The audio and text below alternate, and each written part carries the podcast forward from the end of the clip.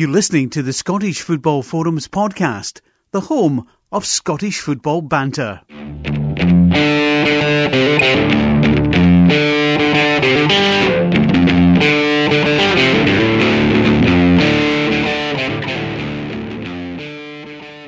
Hi, and welcome to the latest episode of Scottish Football Forums podcast, season 10, episode 68. I'm John, and tonight I am joined by Jesus, Mary, and Joseph, and the wee donkey. oh shit, that's the wrong podcast. Uh, I'm actually joined by Scott from Footy Blog Net. How you doing, I was Scott? trying. I was trying to work out which one I was. The Jesus or the donkey. I was. what an option. It was one of the two I can think of. I don't know which one I was going to be. It was Mary. uh, I'm Tony. How you doing? You good? I'm all right, thank you very much. I'm doing well. Apologies for any background noises of children crying. So if you pick that up, I do apologise. Oh, that's all right. Um, we might be crying when we talk about our, our selections from the, the Scotland fantasy squad of 1990 going forward and think about our players that, that could have been um, nearly misses and different things like that. But yeah, we're following on from the theme of last week, whereby we picked what we think will be the squad that goes to Euros that Steve Clarke will pick, and also a wee bit of what we would prefer to take as well. Tonight, we thought a wee bit of fun, and it's courtesy of Scott's wife, um, who suggested we do this, where it's a almost a fantasy squad. So if we were to pick players at their peak, going from 1990 to present day, Mm. who would we have in a 26 man squad? So I've got loads of great, great responses on the likes of Twitter, social media, a few of my mates as well. Um, I know that Scott, you have picked a full squad, and Tony, I think you you missed the memo because you said you got a first eleven. Yeah, I, I've, I've got a first 11 that's very in depth. So, whilst you guys will be talking, I will be racking my brain trying to remember players who have played and who were half decent or very good during the time at at Scotland. So, um, feel free to continue. Oh, thank you, thank you. After you, uh, so I, I would imagine that a fair few names will feature from the, the squads from the past when we qualified for tournaments. Obviously, we all know we are going to the Euros. First time we're going to a tournament for 23 years. So, yeah, it'll be interesting. Though some of the reaction we've got is from younger fans who maybe don't remember us getting to tournaments. Um, Unfortunately, but then that all changes this summer, thankfully for them. it doesn't. It might even be that some names that are in the squad just now might feature in 26 man squad. Yeah. Um, but Mhm. there, there is. uh, there's probably, from the feedback I've got from the listeners and all that, there's probably two players. You could say three um, I've got three in mine. that are that are in- mentioned No, I've got four. Sorry, I've got four. from, from recent times. When I say recent times, I mean under Steve Clarke. Yeah, so I've Um, got four players Mhm. that, that are probably going to this Euros in my 26 This man fan, this is go- this is going to be like the tenant cities. Yeah, Uh, this is it's all, be like all our generation. They're kind of All the hopes and dreams we had with these players. Aye. so I, I, as like last week, we're going to do a 26 man squad because that's the way the Euros we, we think is going um, this summer. So, aye, we'll split it into obviously our goalkeepers, defenders, midfielders, attackers, and then we'll try and figure out how many we're taking. Now, goalies, I would think you only take three men. You only take three keepers. I want more outfield players. I yeah. don't know about you guys, but I agree. I think we'd be all right with three. I've got four. You've got four, even though you only had 11 players, you've got four keepers. Listen, I'm I'm I'm the guy that once predicted a Scotland team without a goalkeeper, so I can. so you're making up for it. You're, you're making up for it now. From not remembering any to remembering four, so I- I've got four in my squad. Just and seven in strikers, case. That's his top 11. Um, well, maybe it'll help us out. We won't concede. Uh, so, aye, right. So, I wouldn't say that. We can have four keepers and still concede. aye, I know, I know. Right. So, before we get on to what the two of you guys think, and I think the names will feature, feedback that I got, there was one, two, three, five names mentioned. Okay, no. Now, I think two of them, and we've had this discussion before about probably our best Scotland team, or when it was Tenant Cities, or whatever, whatever it was. Mm. Two of them, I think, are from the same time, and would.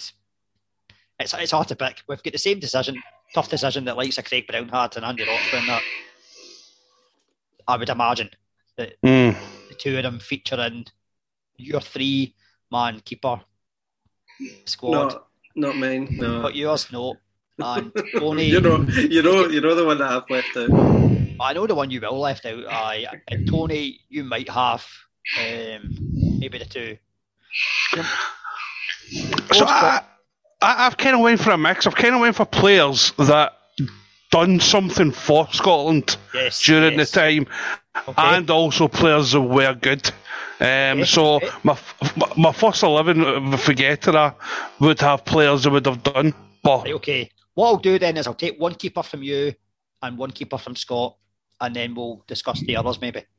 I think Right. that's maybe the best way to Okey-dokey. go. So who's your, your who's your number one? um, I've got Leighton. Right, okay. Aye, so your your reasons for Leighton. My- my reason- stats and all sorts. You've got Yeah, n- 91 caps. Played Italia 90, uh, Mexico 86 prior to that. Um, was also World Cup 98 goalkeeper. Um, played the majority of the qualifiers for Euro 96 and then was kind of dropped for the tournament for Goram.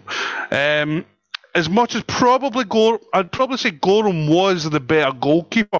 But again, as I was saying, I'm going for players who I think done better in the Scotland shirt, and I think Leighton probably was a wee bit more better. I've got more m- memorable games with Leighton. I think it was. I'm, I'm going to say Lithuania. Sweden match Uh, is the one that stands out from your eyes. Swe- Sweden. What, was the one we played? I think it was Lithuania away or something, like and he was absolutely outstanding. Um, and he basically kept us in it. I'm sure it was for the 98 qualifiers. Right, okay. But it was sort of something like Lithuania, or Latvia, or something there. It was like one of the teams away from home, and he was absolutely fantastic. Um, What are these easy? aye, for I, I just think he, he was constant. Aye. I think with Leighton, I don't, it's roughly, I can't, I can't mind it exactly, but it was a lot about one and two in terms of clean sheets as well, which is pretty good record at any level, yet alone international level. Ah, yeah, yeah. He was. The, the only problem with Leighton was when he did make a sta- mistake, it seemed to be in the big tournament. I mean, there was the Morocco goal and the Brazil goal. That- was the only thing, you, you know. But other than that, he, he he was always solid for Scotland, I think. So I, I, I'd give it to Leighton.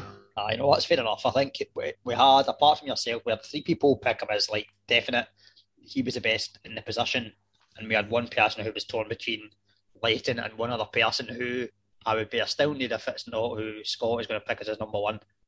So I've not got Leighton in my squad at all because you know France '98 was just you know that Morocco game just killed off any love I had for, for Jim Leighton um, in a Scotland shirt, and you know this is where we talk about certain games and you know mistakes and stuff like that. Andy Goram, you can't really pick out a major mistake with Andy Goram, and you know if we if we want to talk about goalkeeping performances for Scotland at a major tournament, then the best one for me was Euro '96, and it was Andy Goram that was in goals.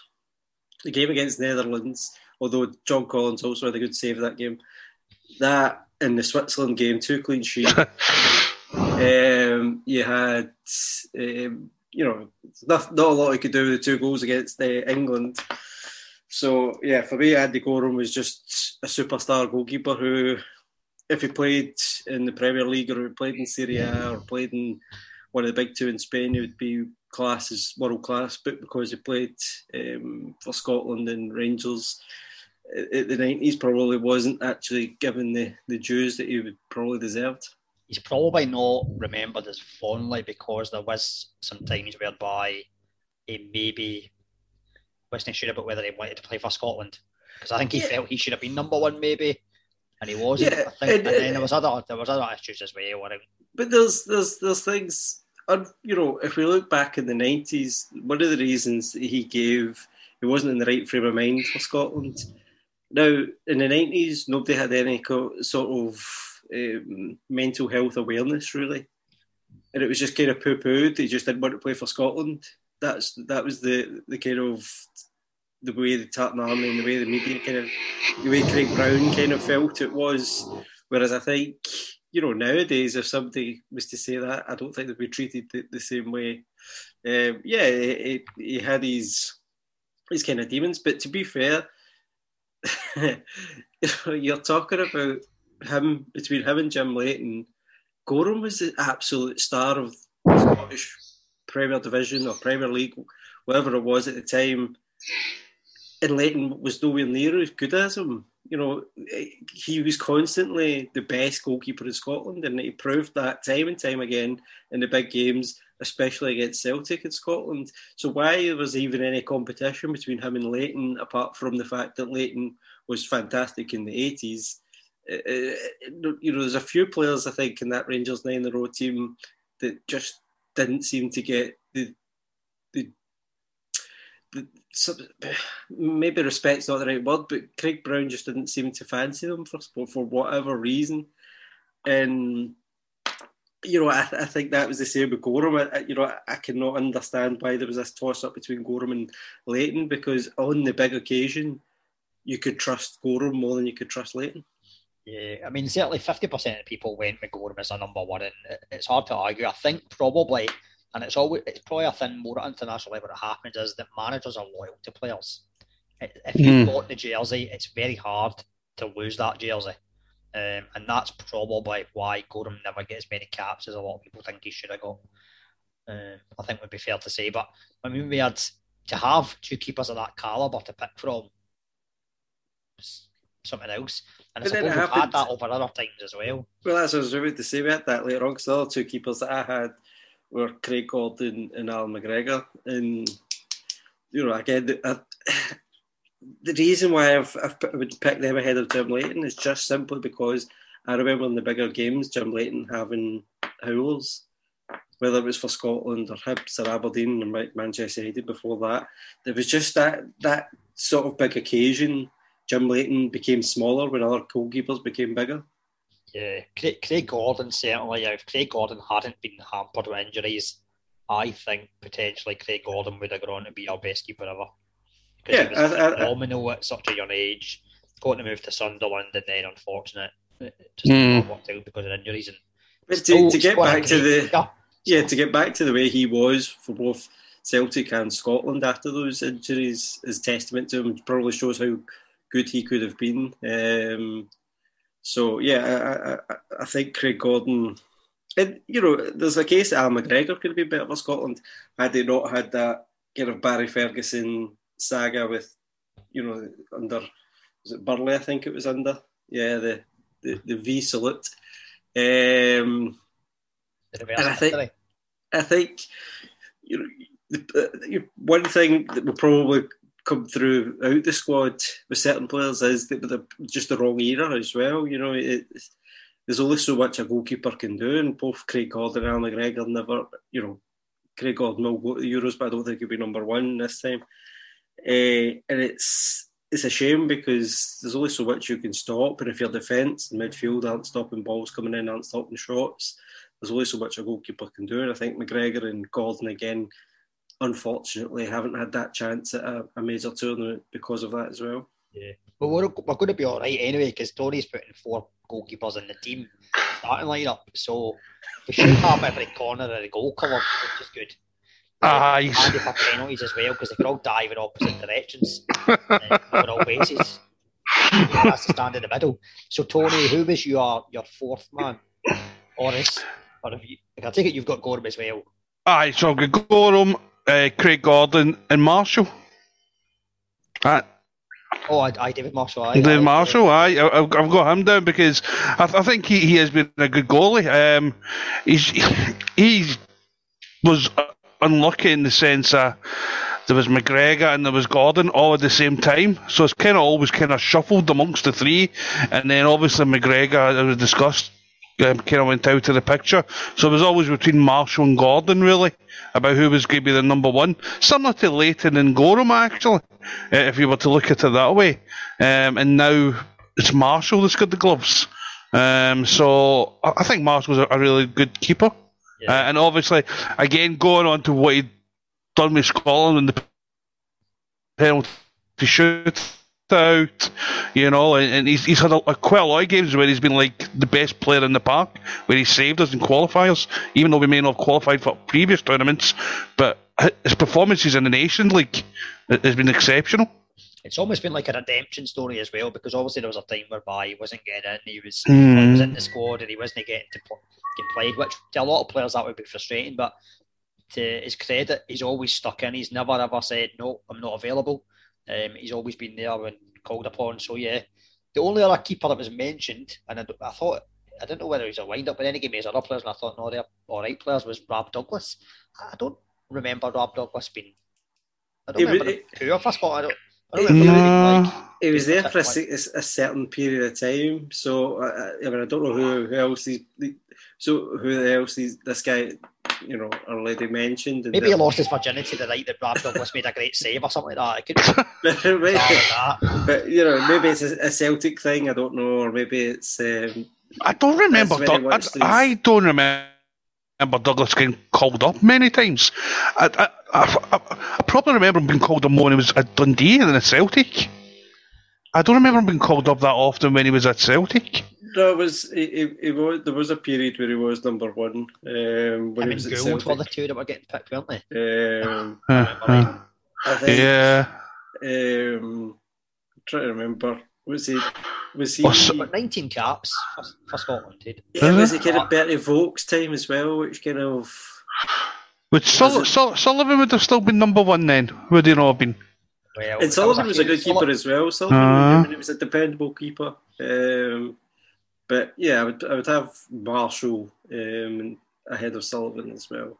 Mm. So I think going by the vote overall, um, Goram letting her going, and then it's whoever the third pick is. Um, well, I think we've all kind of said Craig Gordon, haven't we? Yeah, I've got Gordon down. So it's and got there was one, so we can't miss about twenty odd folk apart from ourselves, and Gordon got a mention. So mind you, McGregor get three mentions. So it depends if we're going with everybody or just what, what we think as well. Mm. So, well, we're the ones here, so I think it So if somebody if somebody's mentioned it there and we've all mentioned it, then I think mm. we go we go with Gordon. So we're going go aye, we'll go with aye, we'll go with Craig Gordon. Because at least he's going to the Euros as well this time round. Yeah, and who knows? As we discussed last week, maybe he could end up being number one for the yeah. Uh, we'll see. Now, yeah, defenders. Now, we've so I've got 20, nine, 20... nine defenders in my 26 man squad. Right. I've got eight. Okay. Now, I'm going to go to the the listeners first of all in terms of the one that get the most votes. Yeah. Mm-hmm. Um, so,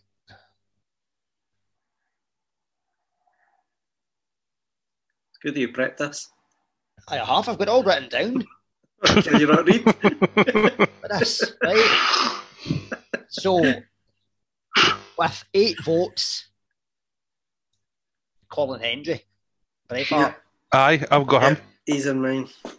Um, obviously, the end of his career at Scotland and the whole yeah, the San Marino game and all that. But mm. he was great for so many for so uh, played, he played for Blackburn and Blackburn were really good at the time.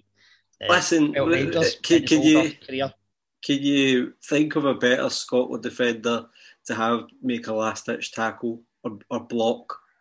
You know, Colin Hendry just seemed to be there so many times, putting his head onto things, getting his body in front of shots, digging in, getting a tackle in. No, Colin Hendry all, all day long would be in my squad. likewise, I've got I've got Hendry as my first pick. To be honest with you, he's he's right in there. Um, again, he was just fantastic. Uh, he, he, he, was a defender that I think everybody really wanted as a defender. You know, what I mean, he was he was scared to challenge. He was good in the air. He was actually quite decent on his feet as well with the ball. You know what I mean? Um, the only sad thing about Colin Hendry is that Gazza goal. Aye. That's the that's the only blemish on him, and it's a shame because it makes him out to look rubbish. And like people see that goal and presume Hendry's a, a useless defender, especially like younger folk. And he really wasn't. He was so much better than that. But that- it shows because if you look from 1990 to now, right, we've had some terrific defenders actually. Mhm. Right on back, further back. Because I was surprised he got more votes maybe than the other guy who got the next amount of votes in a way, or even another guy. There's a, there's a few centre backs I think are definite. Mm. Is this, for is this Colin line of duty? We were kind of Aye, you can't figure it out. H. The other guy. so, aye, I think for that, it, it- it stands a test of time for him, Colin Hendry. Well, the thing is, the Younger thing is, guys, I think, have picked him. the Ga- the the Gascoigne situation was that was just genius from Gascoigne. There's no, it- it's hard to say because it was against Scotland. It was for England. The penalty miss right before it, everything kind of went bad for Scotland in those two minutes. But you know, it was genius from Gascoigne. You know that that could have been pr- pretty much any defender in the world, and it would have probably happened the same way. Um, Let's get a revenge in this in 2020. I'd love it. you know, Oh, it was the only it was the only goal. Go back to Goram, it was the only goal that Goram conceded. Eh, no, sorry, he's conceded one this year as well, so scrap that. But aye, um, aye. We'll just uh, rid of that out for you, Scott. Okay? but the the, uh, the the other thing is, if we then go forward in time, it was good against Brazil. Do you know what I mean? So it's not Mm. that goal kind of that was the end of him. It certainly wasn't. You know, against No. Brazil in '98, against you know peak, almost peak Ronaldo, Rivaldo, um, Bebeto, and everything else. I think uh, he showed himself to be to be top class. Um, Really, probably the best Scottish centre back that I've seen uh, in my lifetime. You know, I, I, didn't see a lot of Gough or McLeish. Um, so that was the they're- other two that's, that get votes. So, so, so they're not in my squad just because I didn't see enough of them uh, in Scotland's teams, but they probably would have had a had I seen them. You know, Gough, the only real, you know, because obviously I know Richard Gough really well, being a Rangers fan as a kid, but in the Scotland jersey, the only thing I can remember him is that handball. At Portugal. Yeah, the, Aye, the but you've got to remember what he was like in the Euros and stuff like that. No, not remember them. I'm too young to remember the, the tournaments. Uh, I was Euros, Euros in, in the World Cup. I, I remember more for the goals. I don't remember. I mean, I wasn't. You know, I mean, I wasn't like a six-year-old studying the defenders. Do you know what I mean? I oh, wasn't. he, he was, he was he, wa- he was. I, I, I've got Gough down. Um, I remember he, he scored the winning goal against Cyprus away. Um, I think we've been 2 0 up. I think that was the and same it- campaign as the Portugal one, maybe, or was it? No, that was the qualifiers for Italia 90.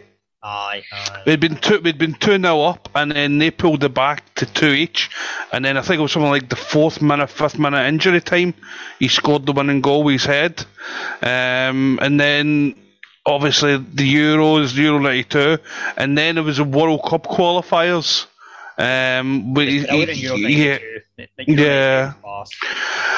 And then and then there was a big fallout, wasn't there? Um, that ended his career with Andy Roxburgh. Him and Roxburgh had a big fallout, and Roxburgh said he would never pick him again. Uh, oh, no, sorry, Gough said he wouldn't play for Roxburgh, and Roxburgh said, "Well, I'll not, I'll not pick you again." So that was it. And, and even then, when Brown took over, there was a bit of a hope they would, they would come back into the team. Um, uh, but again, Craig Brown wou- wouldn't pick him, I think, because of the fallout. He was, the same, he Um, was the same. He was in the management anyway, so probably. Yeah. But great, great defender for Scotland. It, it really was. I, I, as I said, I think uh, remembering that the qualifiers to Italia '90, he, he was sensational. Yugoslavia home, we drew one each, and I remember him being absolutely rock solid in that game. Um, so, aye, um, thing- brilliant. The, the two things I remember about Richard Gough, I don't think it's kind of spoken highly enough sometimes. He was quite fast. Mm. people kind of underestimate how fast he was, and also very intelligent defender. Uh, I wrote- that quite a bit as well, which yeah, helps, I think. exactly. Yeah, it was um, right back for Dundee United, wasn't he? More often than not. Uh, but I think you know everybody sees the leadership qualities, obviously, and the fact that he can. He was very, very good there. But all round defender, he was, I, I think, a sensational defender. Uh, really, you know, I'd so much pleasure watching them both at uh, Rangers and Everton. Um, but as I say, I just didn't see his best kind of games for Scotland, or if I did, I wasn't concentrating, um, as I said, mm. on, on, the defending aspects. Um, right, okay. McLeish, another, yeah, I, again, I, I, saw more of Aberdeen and then when he went to Motherwell. Um, and I, I remember, the biggest thing I remember about McLeish for Scotland was his last game because he'd, he'd been out the squad for quite some time and I was surprised to get the call up. Um, and that was the kind of only real thing that I remember McLeish in Scotland. Aye, I mean, McLeish obviously is more so, it'll just kind of cover 1990 but it's pretty hard to look by a guy that gets many caps, and he just was such a great defender. Uh, I mean, was, he part of, was he part of the 92 squad? The, the, the you know, by that point, I think he, if I remember, he was struggling with injuries a wee bit um, and stuff like that, so he, he didn't make that squad. But if you're going from a defender from 1990 onwards, he's mm. certainly in the, in the thoughts. There was a few people did include him. Uh, yeah, because he was in he was in 1993. That was his last appearance for Scotland was 93. Uh, but that's what I'm saying. He came. That was after a, a, a, I think it was like two years or so of being out in the wilderness, and he, mm. he, came, he, came, back. I think there was an injury issue with Scotland, and he was actually one probably one of our only defenders that was uh, fit for this. Um, but that's the only thing I can remember is that that kind of comeback game. Yeah. Um, he effectively never get credit because folk remember Willie Miller more from before. And Willie Miller, mm-hmm. because he was such a good defender, but McLeish was was just a shade under probably. Um, different type of defender, and aye, he'd certainly be in, in contention. The other one who, again, defenders, we've had quite a lot of defenders have played for a, a long, long time, um, retired and maybe as old as 40. David Weir was picked by a few people. I've got him in my squad. Another yeah. one who had a bit of yeah, a, he's my out, squad. a bit of a falling out with Scotland and then came back into the fold. Yeah. Um, but he actually, when he came back in, he, he, did play for a good while actually. It wasn't just a he was came it back not... in and went out after the Faroes game. Mm. Who did he fall out with again? Was it was it the was Berti? Yeah, I think. And I, I, think to be fair, I could understand. I, I think everybody understood that. I don't think there was many people that really, you know, looked at that decision and thought, you know, he's he's totally wrong. Um, I think, and then he came back and he was a stalwart again. Um, played World Cup '98. Did he, he played as a was it right sided of a back three against Norway, or was it right back, right wing back? I can't quite remember. I, I was in the pub for that tournament, so because uh, I remember the bad points, I'm afraid. I'm sure it was his ball that set up uh, Burley's goal as well from the right side, um, kind of long ball over the top. Uh, but yeah, he, he, makes my, you know, he was just another kind of consummate professional. Made other centre backs look better. If you look at the likes of when he played with Wilson at Rangers, he made Wilson probably get his move for Liverpool. Did he not play as well with Webster a wee bit as well at Scotland? I think. Webster was pretty good, but I think again we made him look better. Mm. Um, I think that's when he came back in. It was Weir and Webster because for a while it was Webster and Pressley. Which worked out. God, yeah, that's right. Yeah, yeah. We are, when Weir came back in, it was it was more kind of Weir and Webster. So we, aye, Weir was uh, terrific. If you're looking at centre backs, mm. so you've not you obviously because you are a wee bit younger Scott, so that's maybe why you've not got some of the, the likes of Gough and McLeish maybe. Or did yeah. you have McLeish? Hey, never had McLeish. No, I didn't have McLeish. No. So who's if we go by centre backs, who who did you have for other centre backs? did you have Weir? I had Weir. Uh, Colin Calderwood. Aye, all right. I, I just thought he, he, worked really well with Colin Hendry. Both, you know, I, I thought they, they and, and another kind of player. I think we were just without knowing it. Um, in the nineties, we were kind of lucky without really knowing it, and the players that we can call upon. I think Colin Calderwood, like if we had a Colin Calderwood now, it would be lauded as our best centre back. Um, I think probably the problem is that we always get in Scotland is that once a player gets over thirty, they're they're no good anymore. There was yeah. always calls for like get younger players and get younger players, and you're like, well, who? And that always is the case. Like you, ask who, who who should come in. so you know, can't give an answer. I think you know. I, I think he offered a bit more pace, I think, than Colin Hendry, but it's just the two of them just seem to work so well together. Um, and then Christian Dailly, versatile, um, plus you've always got that, you know, the fucking cheats uh, with Christian, uh, with Berti. Berti Vogts, yeah. Um, so, aye, so Christian Christian Dailly, Colin Calderwood, Colin Hendry, and David Weir. Uh, Alan McLaren would have got in there, I think, without injury. Um, I think Alan McLaren was a superb, supreme defender, but just honestly ravaged with injury and just never saw the best of him. Um, did he not mark Roberto Baggio out the game at Ibrox? Yeah. Um, that Well, the, yeah, the nil nil game. the nil nil game, yeah, because that was my first Scotland game um, live. Uh, so he he would have been a, a, a contender. Um, so I've gone with kind of four centre backs. Yeah, I should say Lewis at Falkirk TV, he had the correct answer for all of us as just a team plus squad of Christian Dailly's. Which is enough. Because if, had, if the- was to have the Well, that's the thing with Christian Dailly spirit and a squad. energy of Dailly would be would be wild beers. and the versatility. You know, you can play him right. You can play him at the full back. You can play him in a back three. You can play him at centre back. You play him in a defensive midfield role. He And started even actually as a started off- striker. Yeah, he started Mm. off as a striker at Dundee Yeah. United. So uh, he played for the, the under twenty ones, and, the, and they got to the final. Um, was it the World under? Was it under nine? Was it under twenties? Under twenty one World Cup? Under 19s, is that the one that Was was. it Fletcher South, and that.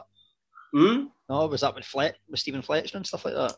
No, no, no. It That doesn't was that was. Uh, is that the Saudi Arabia one? Yes, uh, 89, 89. Oh, Yeah, I saw right, the under yeah. 16s. Is it under 16s? Was it as, is it as young as that? I couldn't, I couldn't Well, quite remember. It, it was for everyone apart from Saudi so Tony, who, who else have you got, or did are all your all the names mentioned? You've got them already. The centre backs. Yeah, well, I've got Calderwood, Weir, McLeish, Hendry, Gough. Um, I've also got Tommy Boyd in there, um, simply because um, when he, he could play left back, when he played left back, he was phenomenal for Scotland. I mean, he gets 72 caps um, for Scotland, which is a lot more than I thought he would have got, to be honest with you. I thought he only had about 55 or 60, but 72 is amazing. Just, just fifty-five or sixty. But you know, the amount of players sometimes you get, I, I, I presume there was a wee bit less than we had. But he could also play as part of a three. So at one point he Yeah, played as, as a three with Hendry and Calderwood. Was Boyd, Hendry and Calderwood. There was the back three at one point um, with Scotland. So I've got him in, and then I've obviously brought in the, the newbies, uh, Tierney and Robertson. Yeah, but we're Um, not on the fullbacks yet. Fuck's sake. I know Tierney's playing centre back though for us recently, but bloody hell, Tony, It's a get bit- the script. getting back, getting back to Tom Boyd. The reason why I have not picked Tom Boyd is that will go against Brazil. It's Oh, not one that was thing. You're basically sing, You're basically you're not taking Gough because of the the the handball. You're not taking Boyd because of one instinct. No, he's So- taking But yeah, you last week I'm were willing to take, you're willing to take all about Bundy for doing absolutely nothing. I prefer, it's all listen, bad. yeah, It's I, all bad. I prefer I prefer somebody doing nothing than scoring a goal against us that cost us a game against Brazil. And to be fair, we talk about seventy one caps. He robbed some some of those caps. No, I of- disagree. But Boyd, In terms Boyd, of, and it's, not his own, it's not his own fault. It's not his own fault. But David Robertson should have got much more caps than what he ended up getting, and that's because Craig Brown either didn't fancy David Robertson or fancied Tom Boyd too much. I don't think it was a case. We had David Robertson on the podcast. I think it was more so that again the loyalty aspect that Mm. Boyd was in the position, and I Well, that- don't that's know. I'm If, saying, I don't yeah, know if sorry. Robertson. I don't know if Robertson was keen about going all the time and being away from family, and he wasn't playing. I think there was a, a combination of things. I agree that David Robertson definitely should have got more caps, and probably we could even look at this as we're picking a Scotland squad here. Does it need to be players that played for Scotland a lot, or could it just be players that we think Mm. should be there? Because we'll come on to strikers later on, and one of my mates has picked someone that didn't really feature much for Scotland, but probably Yep. should have. Mm. Right, before we go, I need, I need to stick off for a Boyd because I, I thought Boyd was a great defender and was worthy his caps because simply because I remember, especially in the early nineties. Yeah, we're looking at in, in the early 90s, him and another midfielder who I've got in the left hand side of Scotland were dynamite. I remember a game against Finland, I think it was for the. I think it was for the Euro 92 qualifiers, and he just absolutely destroyed Finland on that left hand side. He was bombing up and down constantly, and that's what he'd done. He was consistent all the time, and also you could put him into a back three, which you couldn't really do with David Robertson, unfortunately. I don't think David Robertson could go into a back three. Oh, I, don't, So- I, don't, I don't think David Robertson could go into a back three, but if you're talking about consistency, David Robertson consistently won trophies and consistently played well in big games. It's you know it's horses for courses. Craig Brown clearly fancied Boyd more than Robertson. I just could never ever work that one out, and uh, I, I kind of you know, I, I- I have four honourable mentions. One was Jim Leighton for goalkeeper. In defence, I have I do have Tom Boyd. I do know it's a kind of that one goal against Brazil and the fact that he got more caps than he should have in terms of Robertson deserved at least twenty. Um, is why you know I, I've probably not got Tom Boyd in there. Right, okay. We'll move on slightly because you mentioned Kieran Tierney, but who obviously has been playing centre back, can play left back. Mm. Tierney was mentioned by some of the younger listeners, so I think he got a few votes. He's probably, yeah, he's the only one defender of this era. They get mentioned, apart from one other who only got one vote actually. I've I've got Tierney in mine as well. I think Uh, hmm. left left backs my left backs are both the ones that are playing just now. I think that they're you know ahead of Tom Tom Boyd in that, in that aspect. If you're play if you're talking about Scotland um, caps and stuff, obviously Tom Boyd comes more into the, the thing and as um, Tony says. Tom Boyd could play in, in a back three as well. So, but So here's a question so for you so can both. Tierney. So can Tierney. Because if Tierney can play right back as well. So if Robertson's in the mix, is Boyd ahead of Robertson? If we were a squad, we're talking thinking about a squad point of view, and you want Not mine. versatility, not in mine. or does Robertson go? Tony, Uh, Are we talking about uh, Robertson who plays for Liverpool? Well, like yes, Oh, okay. Um, It's a European Cup winner and a Premier League winner. but still the If- debate if- about how well he does for Scotland, isn't it? But you just you, you just answered his question and said it was Boyd. I'd take It's maybe Boyd. not. It's maybe not exclusive because Boyd can play centre back as well. We'll see. yeah. I think Listen, Tony I think likes losing to Brazil. That's clearly what happens here. Never met Brazil. better, better I don't- I don't- I don't know lo- what- better- I don't know better what it's like to us have beat lost Brazil. um, potentially, I would say there's five definite names: Hendry, McLeish, Gough, Weir, Tierney, and then we'll see what else comes up. So, someone who right backs or right wing backs, whatever way we're going to play, Yeah. also play in midfield. I would be taking Jackie McNamara, Yeah, he's in my squad. I've got tremendous th- player. Uh, how many right backs? I Sorry, think- I've got three right backs, but I think Mac McNamara is one of them because he's versatile as well. He can play in midfield. He can play a back three. Um, so it was Jackie McNamara that I had ahead of Tom Boyd in that kind of last defender spot as well. So I didn't feel feel quite as bad because obviously it's one Celtic player for another Celtic player, and it's versatility as well. That kind of he has a wee bit more versatility than Boyd. I think McNamara is another player who we probably didn't kind of um, appreciate enough during his time. Um, I thought Maybe Jackie too versatile. Maybe. yeah, sometimes he get moved about too much, or we just, I don't know, we just forget that he was a very solid, committed, and consistent performer. So yeah, Jack McNamara was in my squad.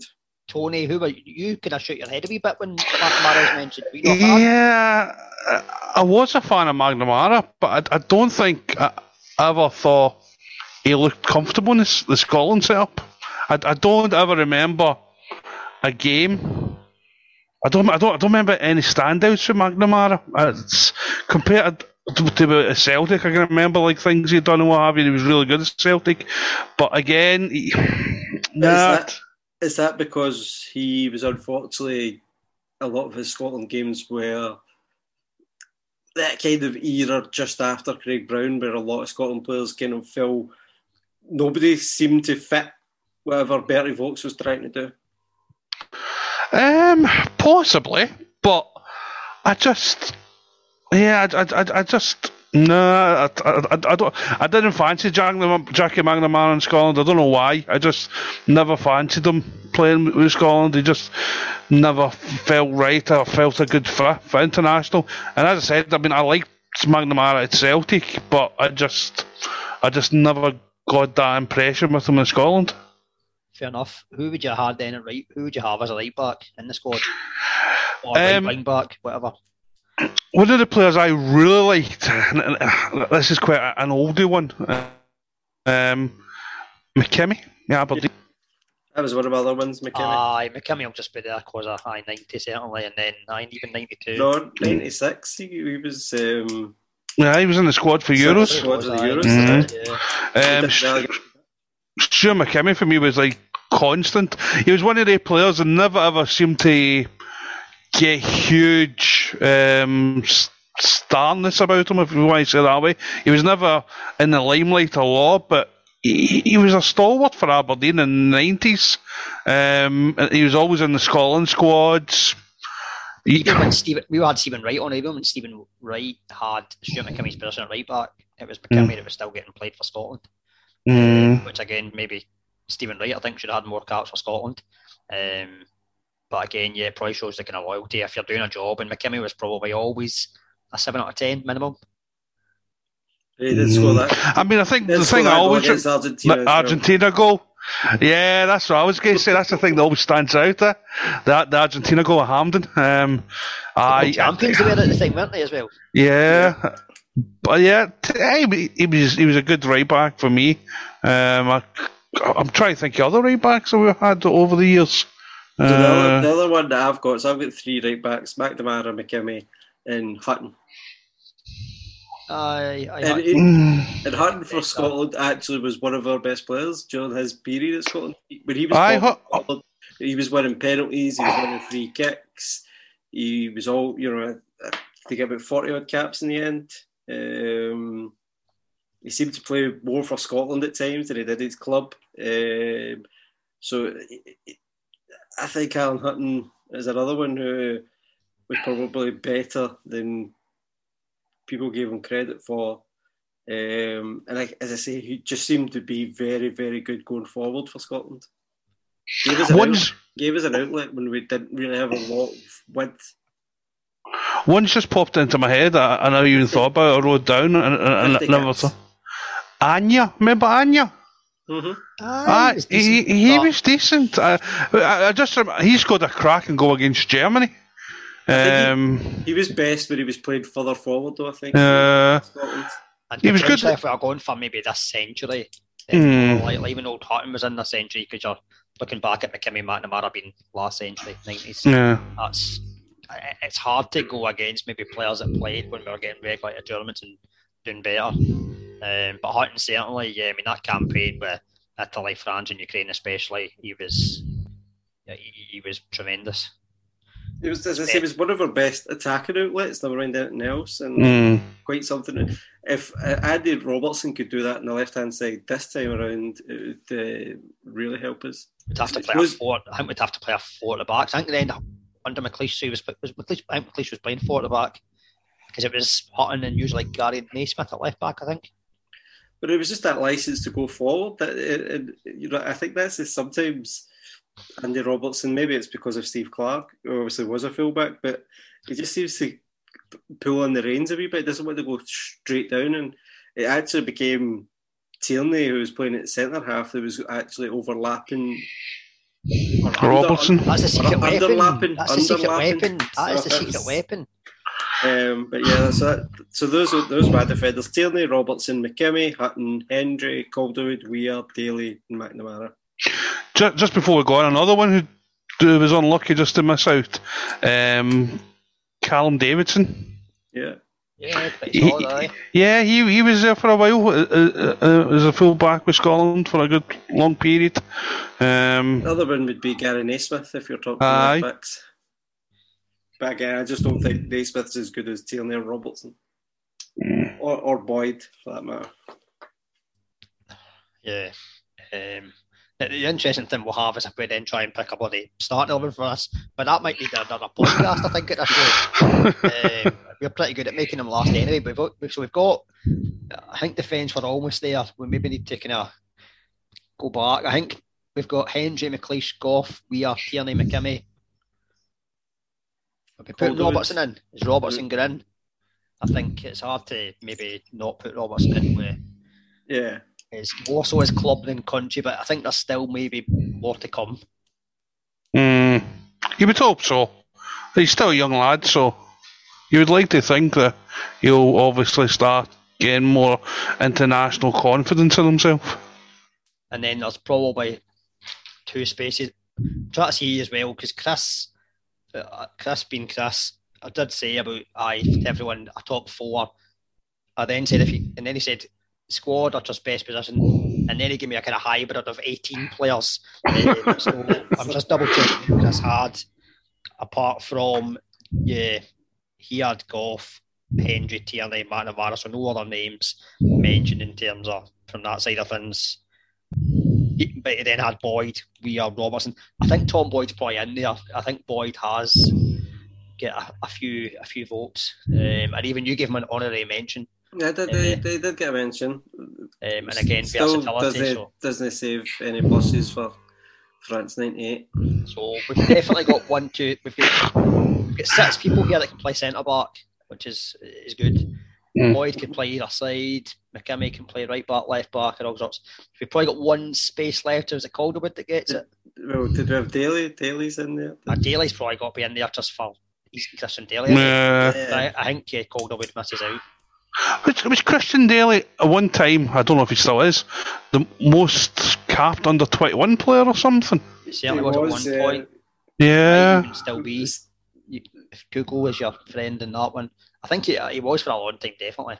Yeah, I, remember that. There's been like the famous thing about him for a, a long period. I'm sure Dailly was he not part of that? Well, maybe he was. I was thinking. Remember that um, squad that got to? Oh, what was the tournament? Not not the tournoi. The other one, the Toulon tournament or something. Remember, it was like the under twenties or something, and they played like European teams. And it was over in France. Mm-hmm. Yeah, we did that recently with Billy Gilmour and Yeah. I'm sure we got to the final one year of that. And he, and, uh, maybe Dailly. Maybe it wasn't Dailly. Maybe So he's still he, he's got 35 caps, so he's still the leading under 21 cap holder. He played from 1990 to 96 with under 21s. He then Mm. won 67 caps for the senior side, playing from 97 to 2008. 67 caps, six goals. Plus a, a good dig at the Germans. Aye. Right, I'm going to move on to midfielders, and Tony, I'll let you start by giving us who your top midfielder would be of the last 30 years for Scotland. uh, okay, okay. Um, so I've put down in this Your numero uno. Who's your McFa- main- main McFadden. Midfield? I've got Midfield. McFadden. Midfield. Ah, Mc, McFadden was a midfielder when he started out. I'm, I'm I'm McFadden as a midfielder. yeah, yeah. I've got McFadden in my midfield as well. That's the one I was Yeah. Attack. What are you talking about? He was No. an out and out striker. Striker. He wasn't. He was. He was better as an attacking Or mid. left wing. behind behind the, the exactly. No, no, no. Exactly. behind the top wing. two. Left wing's an or, attacker. or a, no left. Why have you started putting left wingers as attackers? Because they I know. I don't know. You watch football these days. Ne- The ne- bloody ne one, guys that score the most goals are I, wingers. t- I tell you why he thinks that. That blinking pep book he's got behind him. Je- Jesus, Mary, Joseph and the wee donkey again. Hmm? Oh, Mother of What? God. No, well, two against one. Chris. Uh-huh. Two, against Chris- one, two against one. Right, I'll give you two against one when I've got all my people that I've got McFadden as a oh attacker. Aye. No, but this is Aye, but this is the beauty. This is the beauty. This is Ah. the beauty. midfielder. Because he's been You labelled as an didn't say attacker. central midfielder. Central Huh? midfielder. That's what midfielders are. No, they're not. They're white Yeah. midfielders. No, we There's floaters. Floaters, did you say? Aye. Aye. Oh, Jesus. That's no, he, that, and that's the beauty of a twenty-six man squad. So then you've got four, I've got four strikers, so I can put McFadden as my tenth player in the the kind of midfield area. How, You get 10, 10 midfielders, someone will get eight. Okay, ten, uh, but then again, McFadden's one of those, so it's a kind of forward, Hmm. a, a hybrid, and then a couple of wingers. aye, a forward, exactly. Central midfielder. Hybrid, I said. All right, no. then. Central I- I- midfielder. After McFadden, I've got Fletcher. Right, Darren Fletcher. Okay. I So think, do you want to expand on that? Aye, expand, on- expand on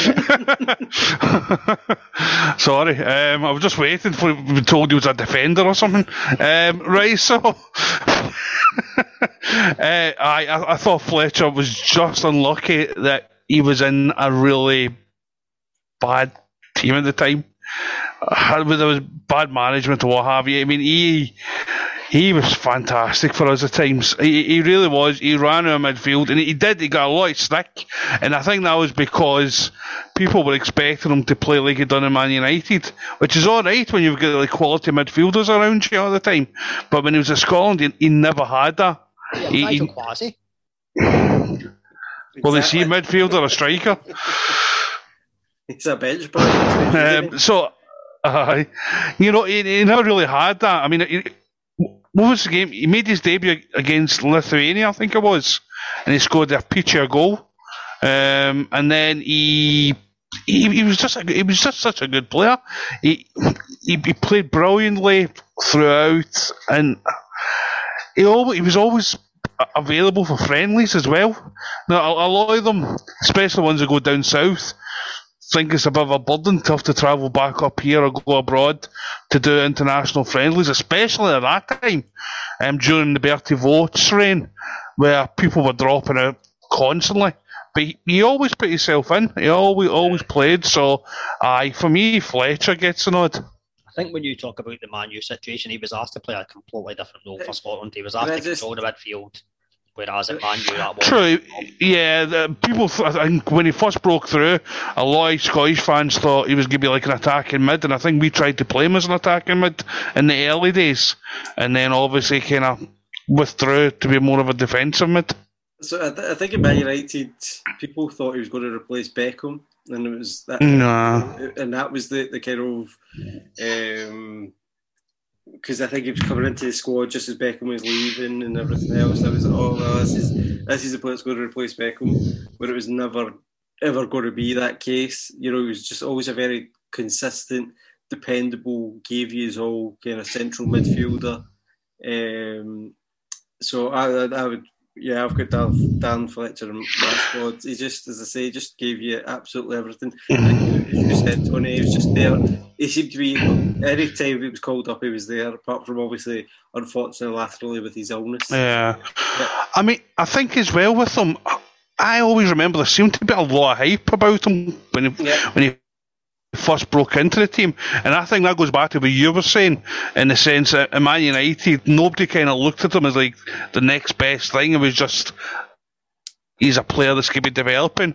Whereas I think with us, as as a nation, we hadn't qualified for about five years by that point. So we were kind of looking for that player that was going to like be the, the new guiding light, the new hope, basically, to take us on to that next I- level. And I think we all we all thought that was going to be him, and it was unfair because the position he played wasn't going to be the position that would do that, you know. And the other thing is, I think one of the things that kind of counted a wee bit against him in that sense was that we hadn't had a Man United player in our squad for a considerable amount of time since Mm. Brian McClair. Um, so I think people just thought because he was now playing for Manchester, a Scottish player playing for Manchester United, he had to be all bells and whistles and winning his games, and it, he just wasn't fitted into that mould. So as soon as the Scottish fans, I think, started to appreciate what he could bring to the table, which was dependability, keeping the ball, giving his all, you know, making good runs and stuff like that. Um, I think everybody just calmed down a bit, and it, that that was what helped him. Um, so yeah, Darren Fletcher definitely. I think John sold you short as well, Tony, by asking you to name numero uno out of all the central midfielders that we've had. In, No, in the past. because I want to try and get a wee bit of balance. You have one, the listeners have one. I don't want everyone shooting a load too early. Right, Scott, who's your number one midfielder? That's what I'm saying. I, I, I don't know. There's, there's so many good midfielders. I, I, honestly, Well, we need to pick a starting eleven at the end of this, so we need a we need somebody. well, I didn't know we needed to start the 11. I've given you a 26 man squad. Uh, probably Gary McAllister. Right, okay. I think fantastic set pieces. Um, again, just we didn't know how good he was until he, he retired from the national team. Gave his all. Was a, So I'm surprised you've got him in because he missed a penalty. So uh, is that? I thought if you did No, bad, the ball, the ball moved. The ball moved. Um, no, listen. The, the biggest, the big, uh, you know, I'll, I'll say it to his face. He should have given that to Alan McCoist. But apart from that, you know, he was a kind of, a, you know, it was just a, a, a super talent. Effectively, if we had had Gary McAllister in the same era as Darren Fletcher, we'd have been sorted because Darren Fletcher wouldn't have had to play the role Aye. that he, he played for Scotland. Um, McAllister get about four, four or five votes from the the audience. So yeah, Oh, he, he, could Definitely just, in there. he could ping a pass. I never he picked him. could- at all, even in the Even your squad. Not at all. even in the squad. Nah. That- And it's not even just just because of, of um, the the penalty. He was just to me, he was just one of these players that flattered and deceived. Um, when it came to Scotland, he, I yeah, the, the only th- the only game I ever remember him doing really well was against I think it was Romania in the qualifiers for Euro '92, and he scored. He had a really good game. Um, He was man of the match. but no, I, against- I remember his his his, his last game. he was man of the match against the Dutch when we drew 0 0 in Euro 96. Yeah, see, I I I didn't Also think he was that great. I I I I, I'm, was never a fan of McAllister. Uh, I mean, just never a fan of him. Oh, I did like him. I think the way his career ended at Scotland was was harsh when you consider what he'd done previously. I, think it could be. I think it could be, I think though with Tony, though, I would agree. He maybe wasn't quite as good for Scotland as what he was at club. Um, I would say. I don't know. Mm. I, I think I think again we were just in that era that we thought that he should have been much better than what he was, and now we've seen the dross that we've had since '98. You know, he walks into every Scotland team since 1998, as far as I'm concerned. Even Eh. even this one. Right, I'm going to the listeners this time, the audience. So the person that got the most votes, Barry Ferguson. He's in my squad, but I wouldn't say he's been the, the best. Uh, I think it's maybe age partly. Maybe let me see in terms of who voted him. I I would say, aye, I think it's maybe an age thing when I look at the people that voted for him. He, he had the potential to be the best central midfielder in that period, but um, I don't think he realised that. Um, he certainly would, would be in my squad. He was probably the best player at keeping possession, um, and you know I, I can't really uh, argue with that. He scored an important goal. Was it Italy he scored a goal against? But Yeah, then, yeah, then yeah. we actually did we end up losing that game anyway. Um, so yeah, uh, listen, I, I love Barry Ferguson. I think he's a fantastic player, but it just, he, he- as I say, would be in my squad, but he just wouldn't be my get a top pick. Yeah, um, I'm going to pick John Collins in midfield. Yeah, Um, he's in my squad as well. Of Um, my left foot, great set pieces, very intelligent. great striker at the ball. Obviously, he was one of the maybe the early ones as well at that in that time scale of the nineties to move abroad. Did well abroad as well. I just think, think- a very good player. I'm I thinking think- that's who Tony was thinking of when he was talking about the Boyd kind of partnership. Yeah, on the left hand side, of the imagine. he was certainly a midfielder. He was certainly not a midfielder. Um, but uh, I don't know what's happening to Tony. I think Tony's Tony's on the half at me now. I think because I've slated him from McFadden. Hopefully, we get him back. Uh, two, no, I the, think Collins was superb. So I've got two other central midfielders. Um, um, Collins has scored a penalty against Brazil as well, so that's why he's better than Tom Boyd, for instance. He scored the right way. Um, the two, two other central midfielders. Name one, name one anyway, and we'll see if it matches up with the listeners. Well, if, if, I, if I went to try and guess what the listeners have got, I've got John McGinn. John McGinn picked by nobody. But nobody. bear in mind, I only asked for the best in each position. Right, okay. So I've, the other one I've got is John, uh, Stuart McCall. Surprisingly, another one. McCall. He would be a contender for me. For a, for a squad, though, that's the difference. You were talking about best player in that position, so I can understand maybe why he's not been picked from the, the listers. But if you're picking a squad, then he's the kind of water carrier. He's the, and that's why I've not got Scott uh, Brown in the squad. Well, I would have McCall, but I'd also have Paul Lambert. Paul oh, Paul Lambert, sorry, yeah. Paul Lambert's my uh, number 14. I forgot if, that. If you had, I think, Lambert, McCall, and Fletcher as options for the defensive midfield type role, you'd be you'd be delighted with that. Especially just now in a times in a time whereby it's looking like we could go to the Euros with no defensive midfielder as such. Yeah, well, so. Stuart McCall was fantastic against the Netherlands, and he was man of the match against Switzerland um, at Euro '96. Uh, Paul Lambert against Sweden as well, McCall. Yeah, in uh, in '92 it was the no the Italia '90.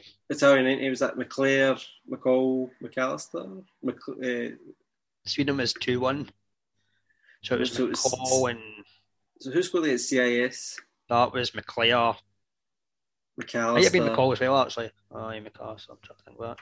I think it was all three mix. It might, be, it might not be McCall though. That one. Um, um, the John McGinn, just for that kind of his goal scoring form in this kind of campaign. Um, he's got one and three for us roughly. Yeah, so I couldn't overlook. I couldn't overlook that to be honest. Um, I had uh, Paul, Paul McStay was Paul McStay was given a shout by a few people as well. Again, I don't remember the best of Paul McStay. Yeah, I don't remember the best of Paul but McStay, too, too especially young. not for Scotland. Um, I remember more at Celtic um, in the, the, kind of early to mid nineties. Um, Paul Lambert, you know, a European Cup winner, Mark Zidane out the game, always seemed to play for Scotland when called upon again.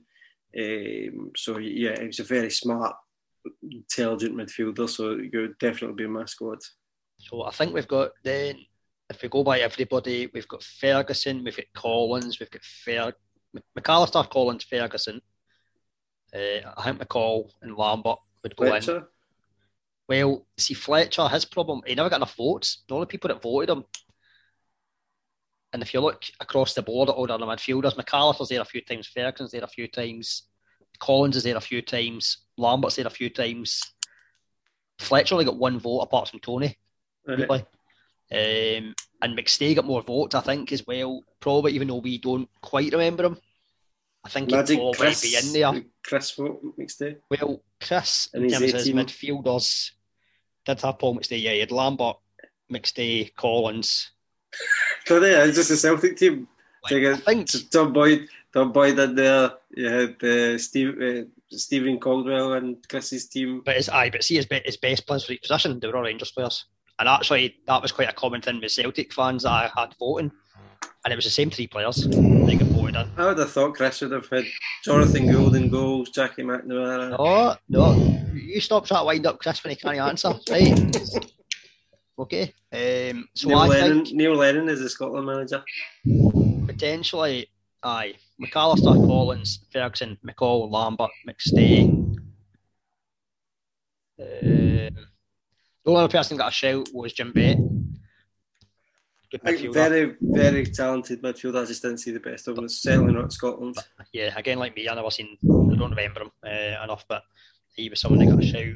Um, so I've got, I've, so I've got three kind of wider players. Well, two wide players, and James McFadden is a kind of floating about free role. Aye, well, McFadden's uh, going in as an attacker, going by audience, something like that, and overall votes. and the fact he played more up front for Scotland than he did midfield. Well, did it, was, he's all his best goals came from outside the box. Aye, because we bloody defended that deep. so my, my two white players then are white midfielders is this or wingers? Wingers. Wingers, wingers are white midfielders. Wingers, stroke, white midfielders. Better on who's playing. If it's Craig Brown, it's probably white midfielders. Uh, Neil McCann and Pat Nevin. Remember Pat Nevin for Scotland? Yep. Pat Nevin's a really good. I, I was thinking about getting Pat Nevin in, but in the 93 oh, nice of you to join us. Aye, it's not my fault. The connection's not too great in here. Aye, you're England. I forget you uh, Yeah. Aye, I, I, I was thinking about Pat Nevin to be fair, but then I thought, hmm, I kind of weighed against it. Um, but uh, yeah, he was, he was in my mind. I'm sure Pat Nevin will be pleased that you were so in his what mind. Other, what other white, white players then? Obviously, you've got Forrest and Fraser just now. I think I'm just so. Abundance. I think I'm just so used to seeing Scotland be at their best when we play three at the back. To be honest, because if you think back in the nineties, a lot of the time we were three at the back. Mm. So potentially it would be wing backs, the likes of a McNamara or a, a Tierney. See, the reason the reason pretty much for Neil McCann, the biggest reason was that game against England that we nearly overturned that 2 0 deficit. He was absolutely superb. And putting that cross with Don Hutchison, um, Neil McCann nearly changed that whole game for us. So that's why I've got Neil McCann in there. And I just like to have that. If I'm picking a 26 man squad, I like to have that variety. Like I can then play wingers rather than David. So that's what we're talking about for this squad we've got just now. Is we don't have wingers in the squad. Really? Well, less Forrest and Fraser, Fraser. and that's always a, a touchy subject. Yeah. I I'm not a winger fan to be honest with you. Um, no. Nah. Not a winger fan. Just because you live in England uh, and you're not Scottish anymore. I know. I, just, yeah, I, like I, I think it's a bit outdated to be honest with you nowadays. Wingers. I'd rather have two holding and put my three attacking mid through the centre. What are you do? What you doing? What are you doing? Two holding. I'd have, I'd have th- three at the back, two holding, three centre attacking mids and then two up front. So we're joined tonight by Mark and O'Neill on the podcast. I'll bet Marcel Bisset by Um, yeah. Aye, it's a probably not hard. And what wingers have we had? 190 onwards, apart from Pat Nevin McCann, that have been anything. I'm trying to think. Uh, maybe occasionally I've been all right for us. McFadden. Yeah, McFadden. Did play on the left. uh, I'm, try- I'm, trying to think who else has been. Miss Buck. Anya. Aye, who was Anya, right for that period, but mm. There will be folk, but it's just that again we just we, we always we always kind of put like John Collins would have to go out left sometimes. You'd have Snodgrass playing out wide. Um, we wouldn't maybe have out and out wingers, unfortunately. I think in the nineties, even when we played a four, it was much a diamond because you'd have Collins, you'd have McCall, you'd probably have McAllister, and you'd have maybe McStay. So it'd be more like a diamond. Mm. We're all central midfielders. And even now, even now, you look at a squad and it's, it's central midfielders we play. We don't have. Yeah, I, I think I think the, the difference was I think back in the nineties it was more four four two formation until Brown kind of took over. But, but mid nineties up until mid nineties it was solid four four two, and under Brown we we kind of had that three at the back, and it was two wing backs after that. Yeah, that's certainly three at the back. I remember yeah, better, nobody's, but... nobody's mentioned the scored the guy that scored the last goal for Scotland in a major tournament. McGinn. No. Oh, Burley. Burnley. I've got him in my squad. Burley. For midfielders, yeah. I, I suppose Burley played at wing back the odd time, didn't he? But um, certainly a central midfielder, I. Uh, I I've also got Strachan because uh, Strachan, if you remember, came out of international retirement um, for the qualifiers for Euro '92, and he was like one of our best players. I like Strachan, but I feel he's more. He's. Never, St- Str- Strachan during those qualifiers was like our main guy. He, He, he was left 80s. he, he was phenomenal in, in, in the qualifiers to the extent like there was a big campaign to try and get him to play in the actual Euros and he, didn't, he wouldn't do it. he was. He, he certainly was a great midfielder, but I don't. I think for the nineties onward, ninety onwards for Scotland, maybe no. I don't know. It's, what about Scott Brown then? Because I had him as an honourable mention. No, never picked him. Nah, he only got one vote, I think, as well. And you consider all the other holding midfielders type that are there. Oh yeah, that's Just what I was again ahead Mm. of, ahead of Lambert, Ferguson, or Fletcher. McCall. I mean, all, all mine were, were practically central midfielders anyway. So Good. uh, Good. mi- mine, mine's Talk what to me, Tony. Talk to me. I've got.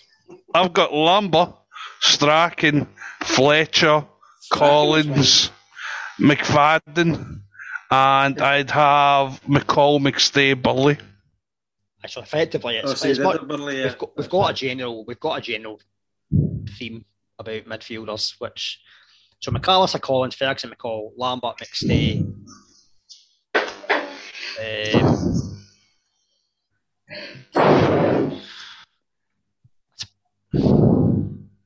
I think McGinn could potentially go in in terms of his record and go one and three. I think has to be considered. Hmm. I suppose uh, the problem is, but here we've got a 26 man squad, and we've no. We're talking about not having many wingers. We're getting on to strikers, and Mhm. going by, we'll have strikers probably that have even scored a goal for Scotland in this squad.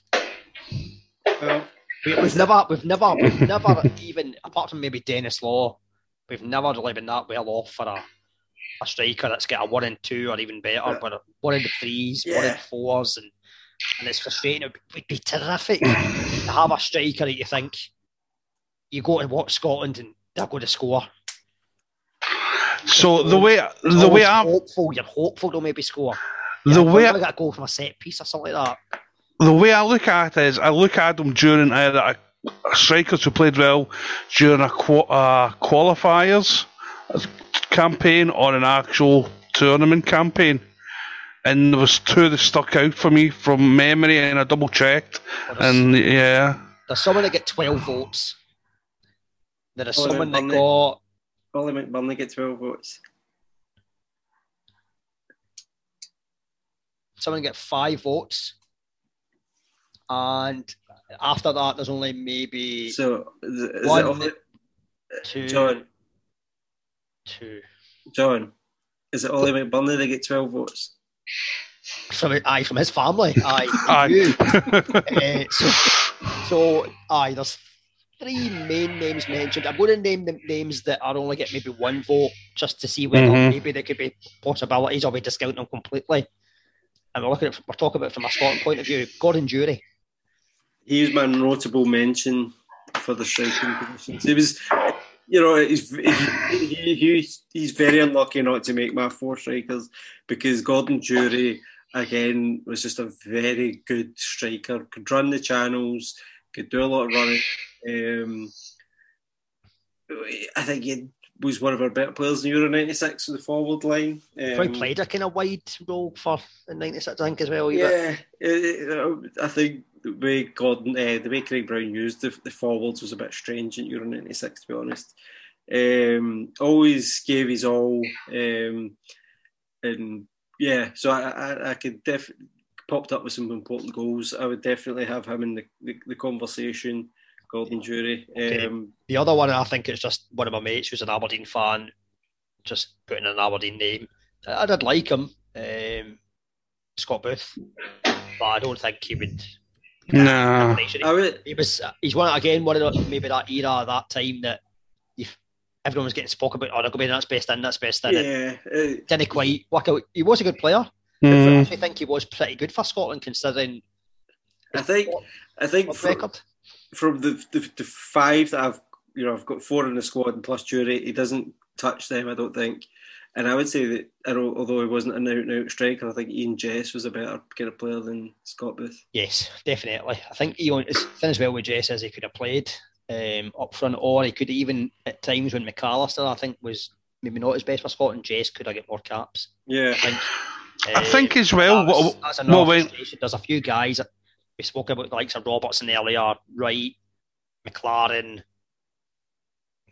Jesse would, would be in there in terms of not getting enough caps. They, they should have played more, and maybe there should have been a, a smoother transition from when Brown went, and then we were left with a very, very old squad.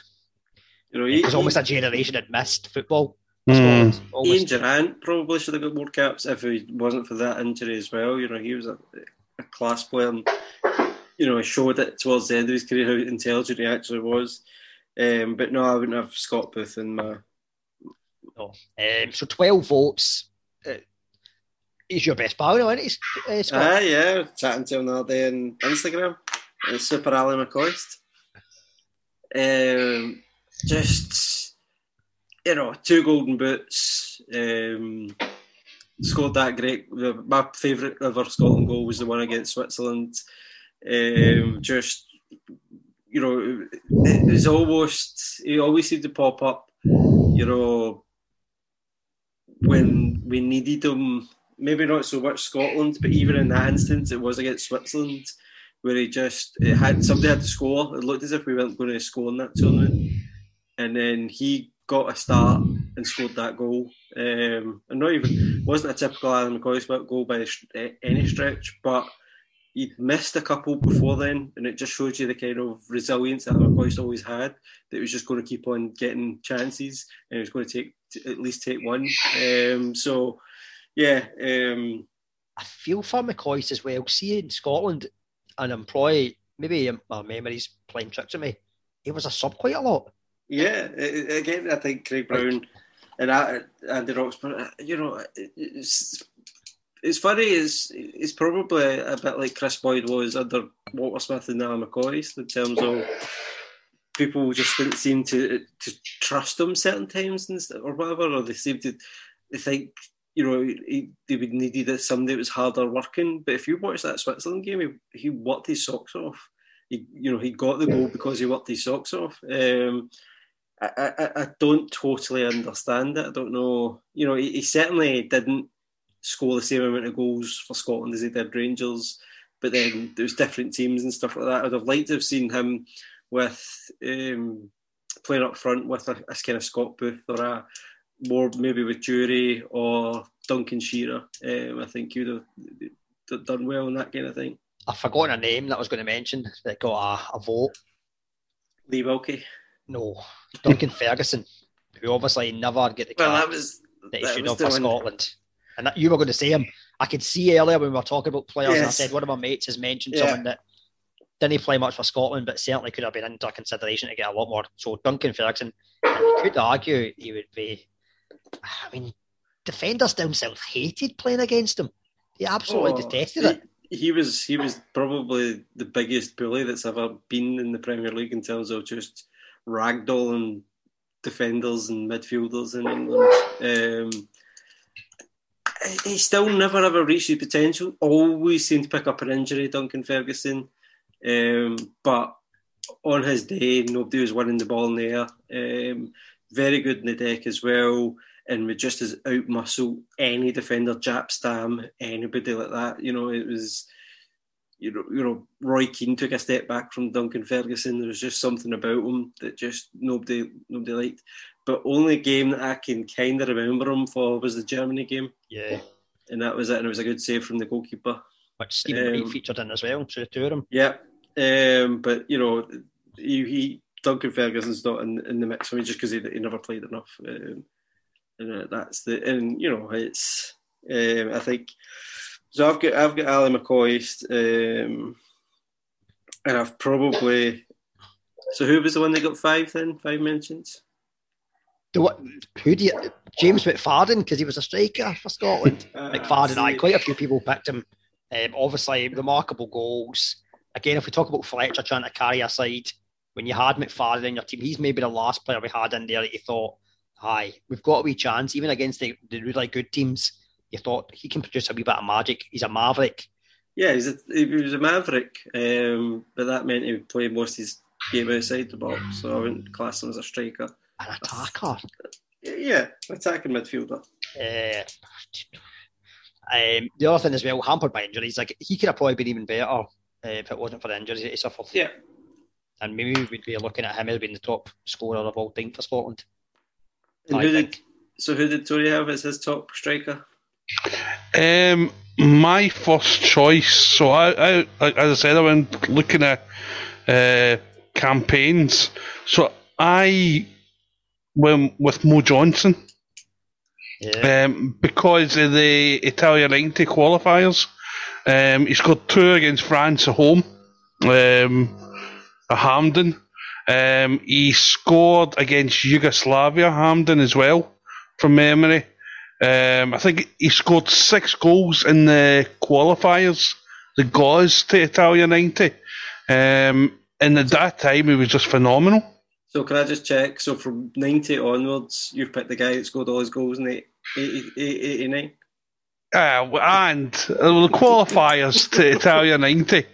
And then in Italia 90, he did score against Sweden. I think when you're because I've went kind of the same route for, for one of my strikers in terms of uh, qualifiers and stuff, and I went with Kevin Gallagher. Yeah, he's my second one. Yeah. For for uh, qualifying campaigns and stuff, Kevin Gallagher just seemed to always pick up an important goal here, there, and everywhere, like Austria and stuff like that. So, um, kind of very um, smart with his runs. Um, could get in behind defences and stuff. Uh, it was one of those kind of Scotland strikers that scored more than we probably thought he could um, when he was getting first called up and stuff like that. So, um, yeah, Kevin Gallagher would be in my squad. I was looking at Kevin Gallagher's stats actually, and the They were. qualifiers to 1998, his club career and his international career were his best ever. At Blackburn, he scored 20 goals that season, the highest he'd ever scored for any club uh, uh, in a season, and he scored six in the qualifiers. So I kind of all seemed to be around those two years, 97, 98 for him. After that, he was never the same. He scored three goals apart from that. He had 53 appearances Mm. and nine goals, which isn't quite enough. And even if you consider some of the other names that we've had, Well, the other it's- name that gets mentioned enough. was Kenny Miller, Yeah, Kenny Miller's Ah, in I'll squad. give Miller. who was mentioned by a few folk. Um, so I think Miller, McCoist, McFadden would all be in there. I- I've I- I, I was going to say I- I've got two. I- I've got two others. Again, just um, for from memory, to be honest with you, I've not really checked. But John Spencer at a time was really a good striker. I thought John Spencer was really good with Scotland in, in the mid nineties. Um, as a link-up player, he he seemed to get the odd goal here and there. And the other one I went for is a bit of an outsider. Um, and this was more to do with the Euro 96 qualifiers. John McGinlay. John McGinlay did a, a good turn for Scotland. Mm. um, in those qualifiers, but I just wouldn't, you know, I wouldn't have him in the. I had like McCoist, Star, Dewey. Oh, I've got I've, I, I've got six, so because of the way my midfield went, I only had eight in midfield. So I've got Johnston, Gallagher, McGinlay, McCoist, Miller, Spencer. What about throwing a name in, but he only really probably played in 90, I think. Alan Mc- McInally. Uh, he, McInally to me was always too. uh, He was like the Scottish Cascarino. He was that kind of player. He was just like I don't know. Was, enough. It was nah, a lot of he- strikers at the time. he was old school. See, I don't want to dampen your spirits, Tony, because you've you've said a lot of this is via memory. Yeah. But I've just checked with John Spencer because I couldn't remember a Scotland goal for John Spencer. I thought he scored. Did he No. never score? No. Fo- Oh, there you 14, go. cap, 14 caps, zero goals. But he did play against England. So Mm. I, I, I think just because we've seen that game so many times, we think Yeah. he I- more I- Scotland I yeah, I thought he scored a Hampden against somebody at some point. So I think we've To be- had a, a major issue with strikers that don't score don't score enough. That's a problem. Mm. The last striker that I picked hadn't scored enough, but he scored two against England, so that's why he's in Don my Hutchison? squad. Oh, Leigh Griffiths. What about Don Hutchison actually as a striker? Don Hutchison, Mm. I, I really like Don Hutchison uh, for Scotland, but yeah, I, I, I just didn't think he was an all out, out and out striker. He'd probably be an, an in between. Um, So I don't know if Griffiths done, has done enough for Scotland again. I think No, it's just it literally is Goals. because of those, those goals against England. um, if we're looking even at names again, maybe never necessarily did it for Scotland, but in this era, someone that I always felt it was harsh in terms of not getting enough starts. John Robertson. Yeah, John. So Robertson. Yeah. Yeah, I always thought at the time, and I know we were quite well. You, we say we were blessed for strikers, but you Mm. mentioned about how we've not really had a particularly great scoring rate. Just a, a goal scorer. Mm. Maybe his problem was was he maybe too similar to McCoist, and you only had one or other that was going to get a chance. Really, um, I don't know. See, this is the thing that it's like the Duncan Shearer thing as well. Did he get enough chances? Why seven not? caps, seven Mm. caps, two goals. He offered something different. He was, you know, they had that kind of physique, and you know, he, he was actually a very smart finisher. Yeah, he only ever got seven caps, two goals. Um, Billy Dodds. and Yeah, that I was- always- I was thinking yeah. of Billy Dodds, yeah. Billy Dodds, yeah, is another one that is- would just work his socks off. Um, but yeah, it's, he scored an important strike against Finland, Duncan Shearer, which helped us to 0 96 without actually getting into the squad. Yeah, John Spencer did with 14 caps and zero goals. Um, trying to think who else there's been. I mean, over Steven Fletcher, but, but he seemed to always score his goals against. Gibraltar. aye, if, if, if, if, if the medals qualify, we're, we're sorted. Um, And then seemed to always go and huff some points. Um, aye, it was a good striker. Probably a, Kris Boyd, if you're talking Yeah, about goals, Kris Boyd, I was thinking. Aye, but, but just, not against, not really for Scotland because he never suited playing up front by himself. Because Scotland, especially in the last twenty years, probably even beyond that, it's been we had to have a hard working striker, somebody who's willing to go into the wings, somebody who's willing to chase down and press, and that was just not Kris Boyd's game at all. A- a- another one, Keith Wright. He never really got hardly any caps, but Oh. he was really good at Hibs. yeah. He was, he was, he was outstanding striker at Hibs, but never really got any caps. I talk about Hibs, and actually someone who maybe did better for Scotland, but he did club. That Darren Jackson was pretty decent at times for Aye. Scotland. Was it? Um, Aye, Jackson was all right. nah. He wasn't anything special. He was a good utility man. Um, just in terms of what we are probably struggling for I've strikers. just remembered that I'd be goalkeeper. tempted to put Duncan Ferguson in, even though he, he never got many caps, just for he should have. Mm, see, the thing I, I've I, I always remember about Duncan Ferguson was his last game, Estonia. Remember the one that Yeah. got rearranged? Yeah, And it was a Monaco. mo- yeah, and what happened was we just started playing high balls constantly. Um, again, that could have been altered given if he'd got more caps and what have you. But uh, it was a it was a terrible game that game. Yeah. Um,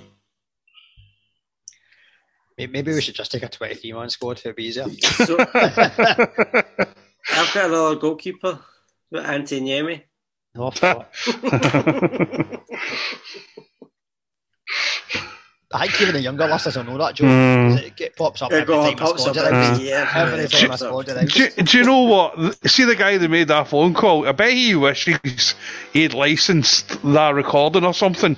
He'd, he'd be loaded, that boy. Was it not a time though where there was talk about maybe we'd break the rule, the home nations rule, and we'd allow people that had stayed in the country for a while? Because remember, I think Didier Agathe was getting touted for a call up at one point. Aye, I remember that. they were trying to Yeah. do a residency rule. Uh, There's talk, there was a lot of talk just a couple of years ago with James Tavernier. They'll try to do something about because his British passport and mm. around it. It's yeah. It would end up an absolute mess. You know, I, I, I, I don't mind the way the system is just now. I know people don't like it going back to the kind of grandparents and stuff like that, you know.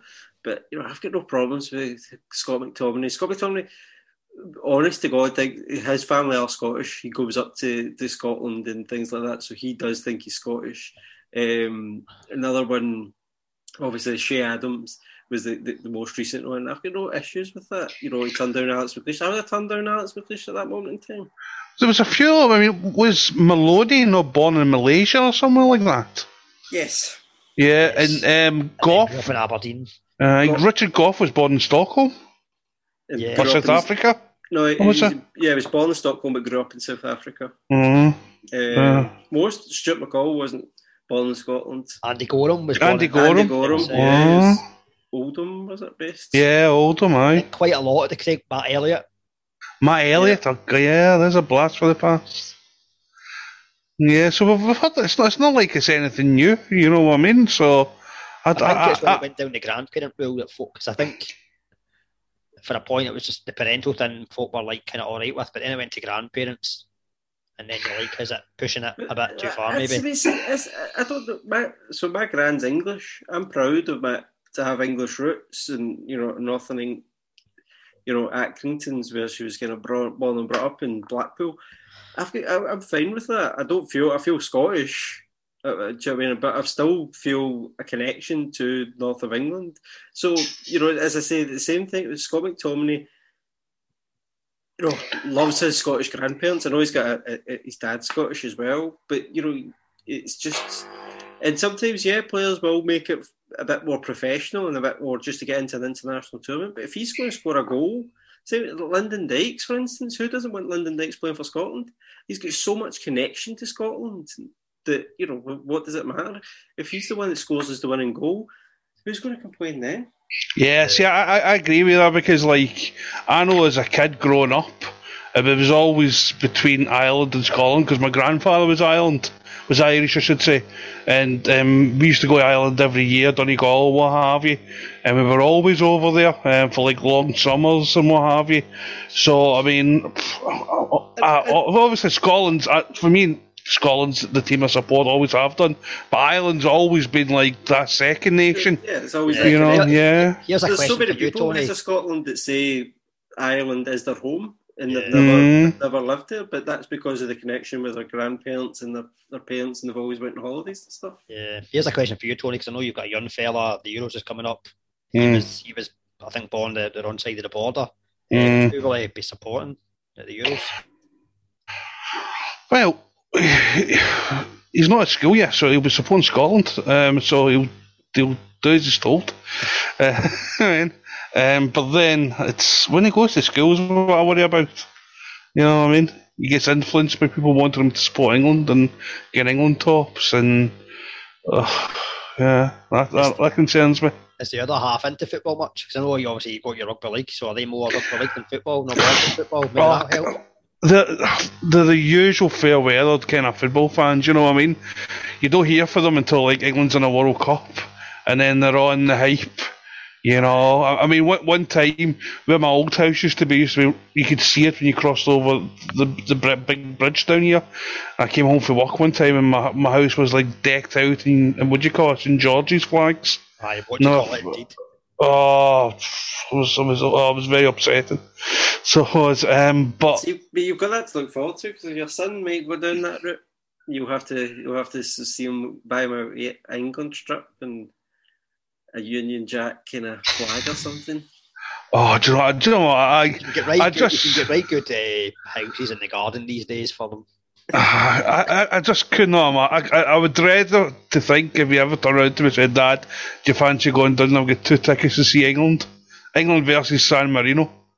Oh, I couldn't think anything worse. Wait. Honestly. Aye. so you've got you he'll have the dilemma that Chris from the podcast asked, because Chris would always be like Scotland, Ireland, Poland. Mm. Your young fella will have Scotland, England, Ireland. Aye, he, will do because obviously his name's Irish. He's born in England, and uh, obviously I'm Scottish. You know what I mean? Um, so aye, so he'll, he'll have that. Um, I wouldn't make too much if he didn't support Ireland. I'm not, I'm not that bothered about that, but I would want to support Scotland.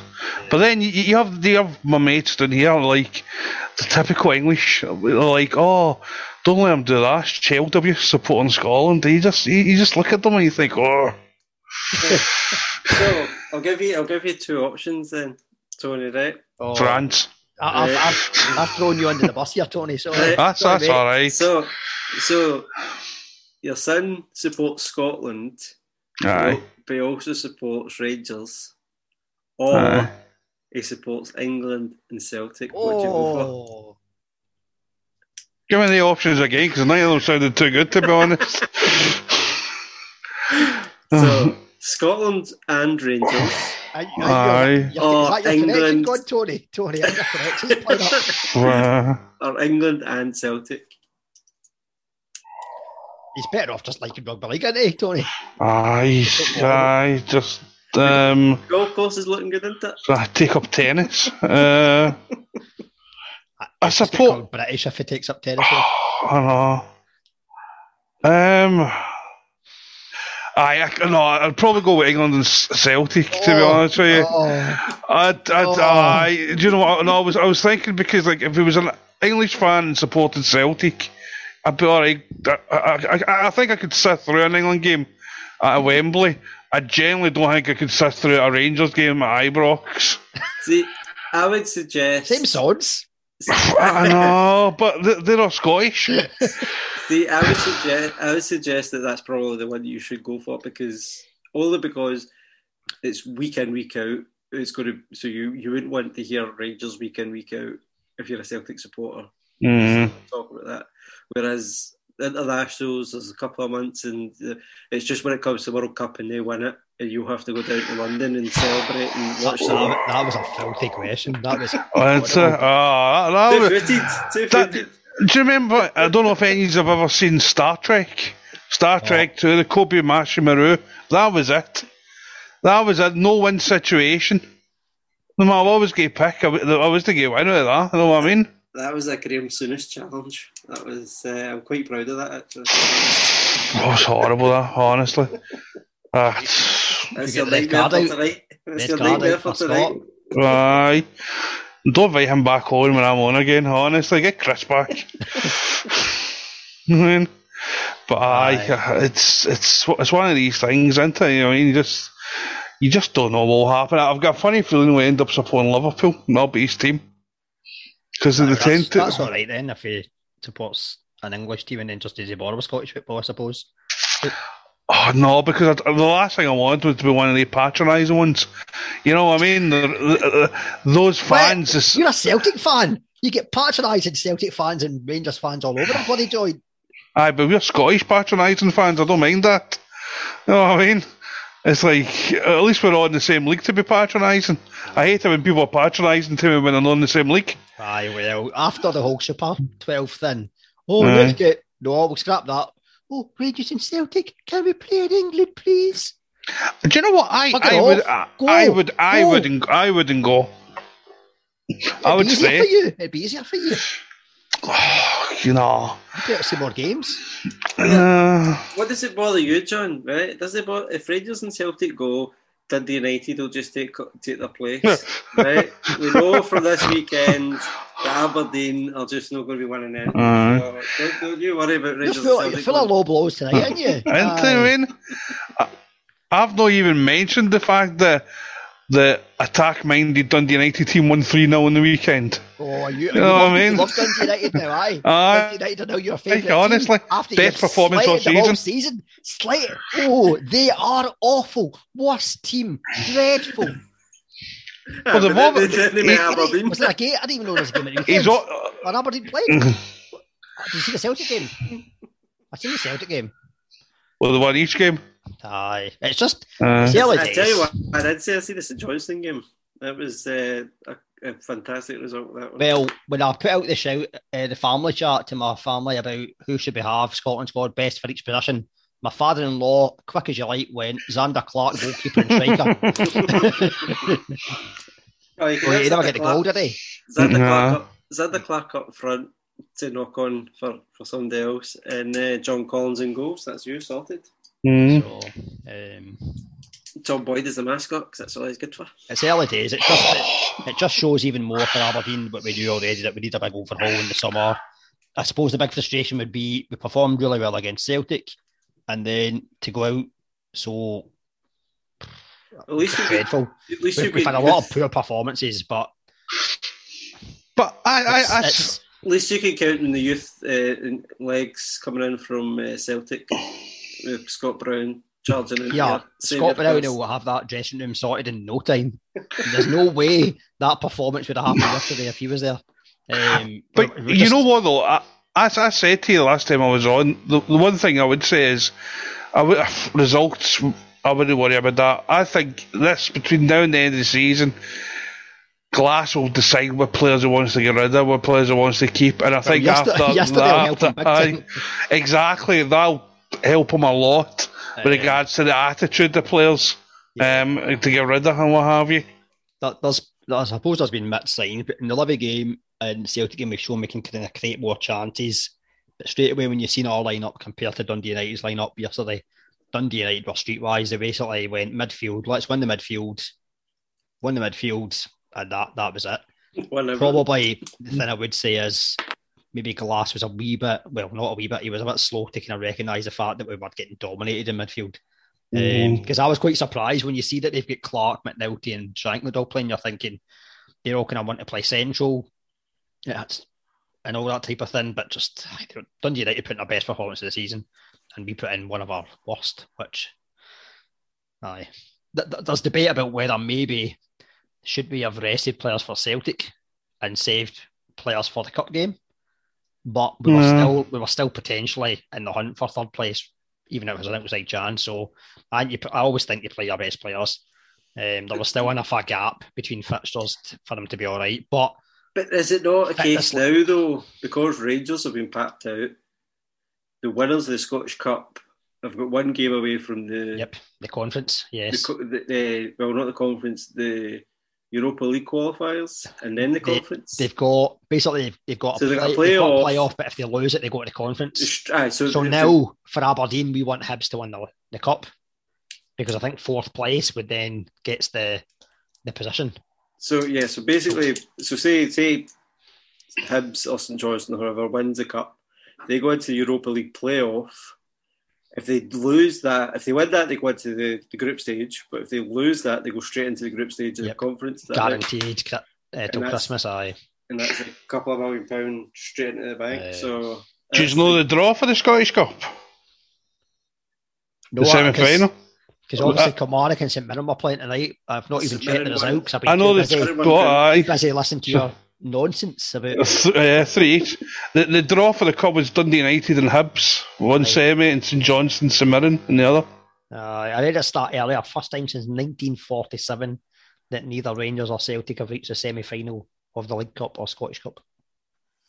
Wow. good. Mhm. Whether you take in old club, new club, whatever debate, but that's uh, the whole thing. 1947. Yeah, long time that. St Johnstone. Does also Callum double. Davidson now get manager of the year if he wins the cup double? Yes, if he wins Aye. the double, he does. I thought he was a contender anyway. I think Um, yeah, I- I, I think he was probably the next contender. Um, I think Jack Ross would be up there as well, um, and maybe Jim Goodwin. But I think if he wins the two the two cups, certainly by putting out Rangers in the Scottish Cup as well, I would have him ahead of Gerrard. Right, so we better finalise our squad. I need to take four keepers because I think we're struggling elsewhere. So We're not Play- struggling elsewhere. Three We are- keepers. we are struggling elsewhere. No, we're not. Why are we struggling? we've got players that have got like about one vote for striker. talk- For striker, you've got McCoist, Gallagher, Miller. Miller, and McFadden. Gallagher, what's Gallagher? Oh, Going for nine caps Jury in then. games. Nine goals. No nine caps in 53 games. Nine goals in 53 Important games. goals. Important goals. No, this is this is is your problem. You like strikers that don't score goals. They score important goals. They do other things. you want four more inclined to goalkeepers? Would you four keepers? Why you cannot inclined- play one? We can only play probably one striker for Scotland. Yeah, but we would have a, a, at least our options. Uh, I'd be more inclined to take Don Hutchison. All, goalkeepers the only way to take Andy Goram, really. That's only, you only need one goalkeeper. There you go. Goalkeeper. I'd be more inclined to take Don Hutchison. Maybe Durie. Durie got honourable mention. Aye, and he got jury, a vote. jury, mate. So Yeah. the jury is out. We'll take him. Jury's in. What- Yes. Yeah. You try to get a sponsorship deal for us? that, that hotel company. I wouldn't say Um, no. We can go One, two, again. three, four, five, six, seven, eight. We've got nine definite defenders. Maybe another defender might end up going. Um, midfield, No, you should have more midfielders than anything else. well, three, seven, 16. So maybe are we going to end up with 10 bloody midfielders? Is that what's going to happen? Yeah, what's wrong with that? put him at a six man squad. That's what you should have. Nine or Aye, ten. well, I think we'd be, uh, maybe we just go to t- 23. no, midfield, well, who else? We've got McAllister, College, Ferguson, McCall, Lambert, McStay, McGinn. So does Fletcher go because he get two votes? Aye. Right. Go with Burley. He only get one vote. Oh, you, Huh? you, you only mentioned Burley. I brought him up, and then you came back on connection, and suddenly he was in your team. Um, do, do we, well, here, here's the thing. Oh, If we were talk, if we talk about wild cards, maybe we take a couple of wild cards. Eoin Jess and Duncan Ferguson. No, no, because this only you just mentioned them two ones. Nah, nah. No. J- Jess never done enough in the Scotland jersey.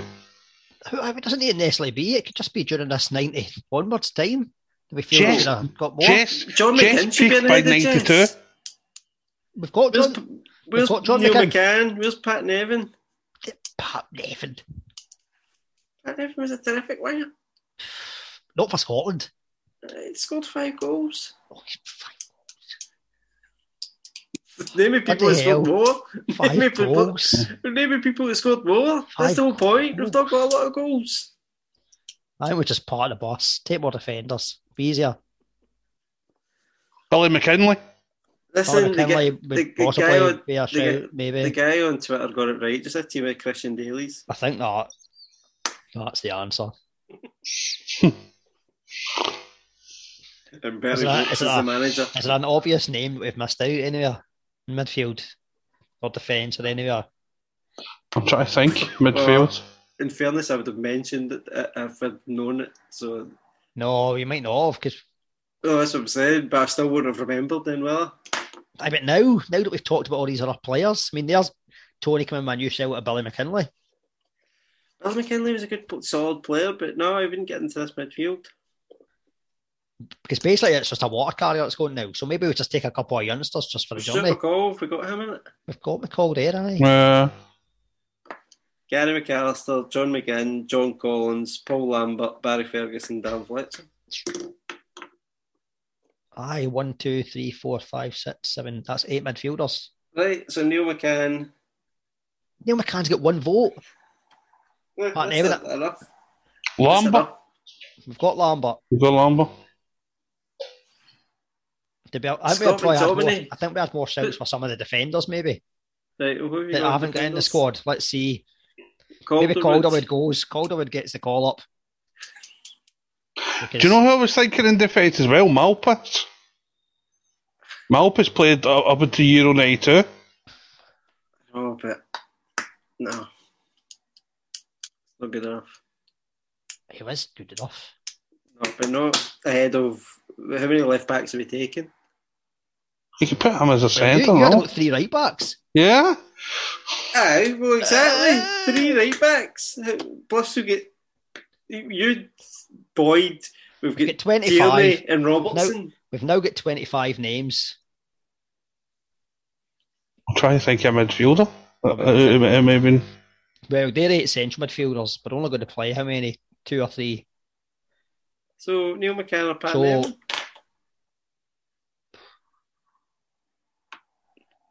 At this rate, bloody McBurnie will be getting a call up. Lee McCulloch. Lee McCulloch. Oh, I know who. Oh God,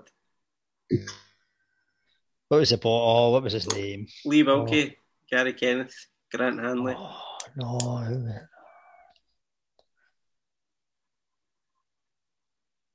No, I can't remember. I'm sure there was a wide player we had at one point that was good in this era. There must be in this era. in this what? Scot Gemmill. A wide p- winger.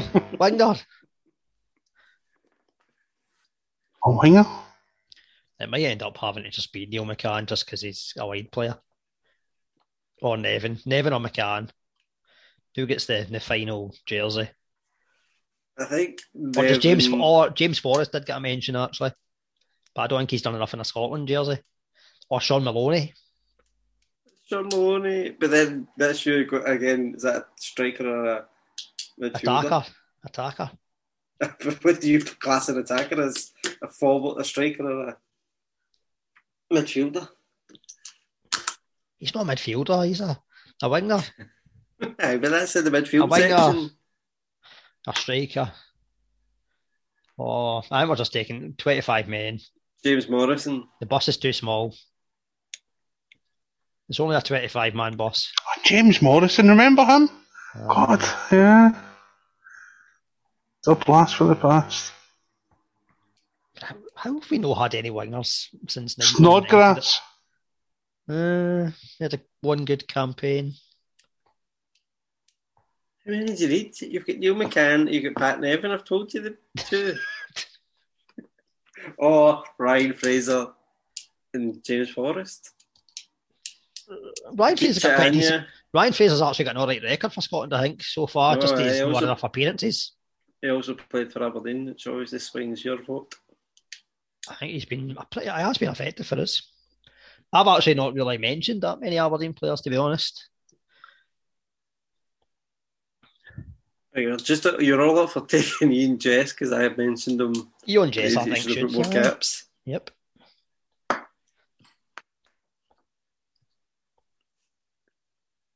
I think, well, I think All about just going, Burley. Yeah, I'm try- trying to think it. we're just All going. about, all about Burley. Then. It, it was it's twenty five men, I think, because it twenty five, possibly twenty six.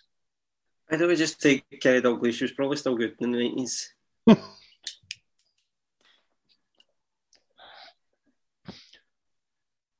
Let's see, maybe 90, 90, 92. Brian McClair. I did he wasn't good enough for Scotland. I think he only scored one goal, and that was one against CIS. Hmm.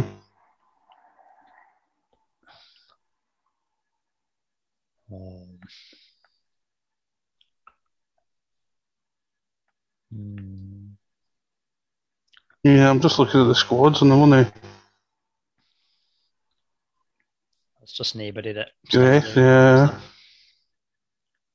Oh, I've told you two of them. So.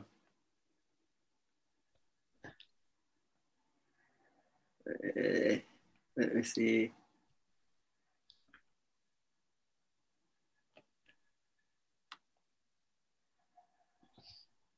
Oh Jesus, they're honking. See, Murdo McLeod. Fuck off. oh, oh, here's somebody that maybe was no mention, but I think could maybe get a, a shout. Steven Naismith. Yeah, Hmm. versatile. Um, I wouldn't have my head in the McCann though.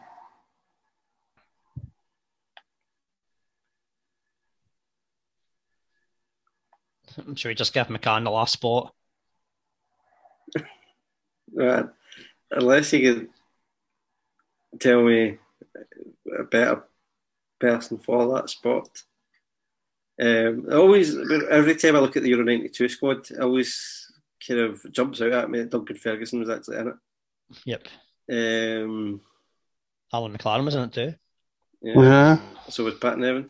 Uh,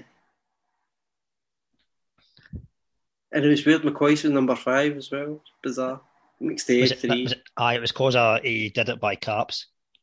The numbers, I think. Yeah, that's what happens when you've got a teacher as the coach. Uh, Dave McPherson, never mentioned him, funnily No. enough. Funnily enough, another.